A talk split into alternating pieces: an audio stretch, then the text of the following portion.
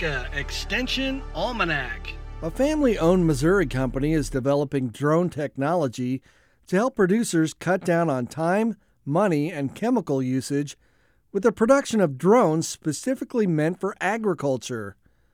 AgriSpray Drones account manager Jordan Sayre talks about how their drones are created with the farmer in mind. Well, first of all, you need to know what you're going to be doing with it. So, are you going to be flying it at your own place? Are you going to be using it as a custom application business, or are you going to be doing a little bit of both? Then here at AgriSpray, we can help you with that. So as people would come to us and they tell us what they're doing, we would map out which drone best suits them, what drones and what tools may or may not help them. They'd come get a quote, they would buy the drone.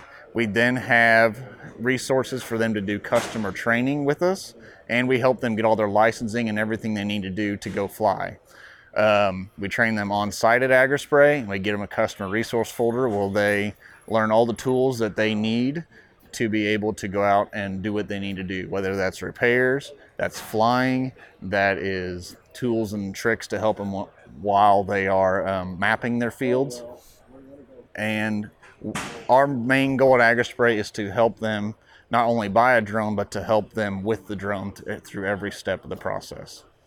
Uh, so we don't compete with a ground rig.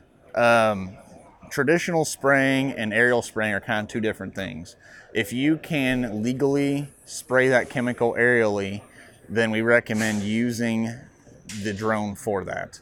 With a drone, you can get down in the canopy further and it'll spread out the crop more with prop wash and it'll actually penetrate down into that near the ground further than what you'd see otherwise. Um, and this gives the farmer the ability to do it on their own and not rely on a plane or helicopter or other methods to um, come do it for them. To begin, say a farmer wants to go out in a field and fly. Um, first, they're going to have all their gear needed. So they're going to have a generator, they're going to have their drone, their chemical, their batteries, their charger. They're ready to go. You're then going to get to the field and start looking at the field and saying, okay, you know, there's a power line out there, or oh, there's a shed.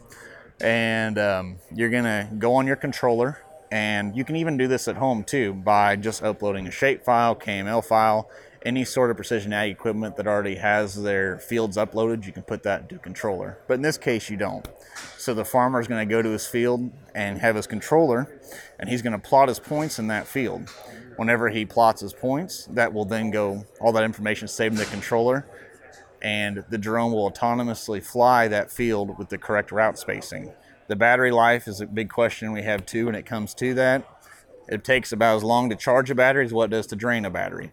So it's just a continuous cycle of three batteries whenever you buy from us that you're using the entire flight. One on the charger, one sitting beside it, and one in the drone. But you can use a multispectral drone and you can fly up.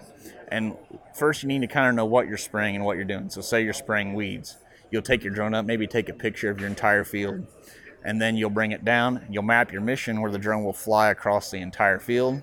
You'll then bring that drone back home. Once you bring that drone home, you upload all the images to a uh, software system. We like to use one of them is Pix4D, um, where you then put all those pictures into that, and you'll use a tool called a magic wand that magic wand, you can determine what colors and what areas need sprayed. You can then put all that information into um, Pix4D in this case, and it will create an application map for you, which you can then put into a spray drone or other spray equipment too. For Nebraska Extension Almanac, I'm Brad Mills.